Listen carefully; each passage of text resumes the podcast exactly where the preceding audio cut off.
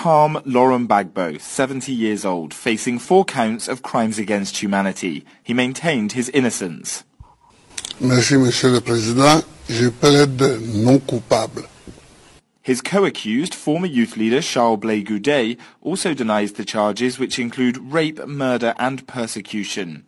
As the trial began, hundreds of Laurent Gbagbo's supporters protested his innocence outside the court. Saido Kante was one of them.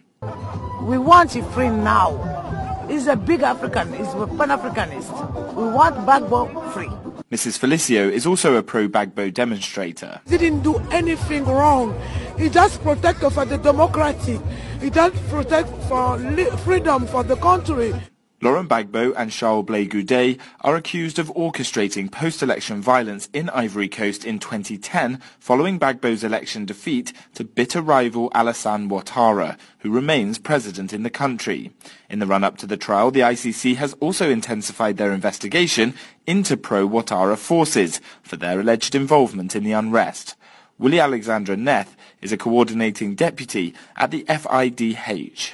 The number of victims of the post-electoral violence was over 3,000 and the events brought before the court today only concern some of them. So the prosecutor's announcement that there are still some investigations ongoing which may concern the other camp is a very good thing for the victims in Côte d'Ivoire.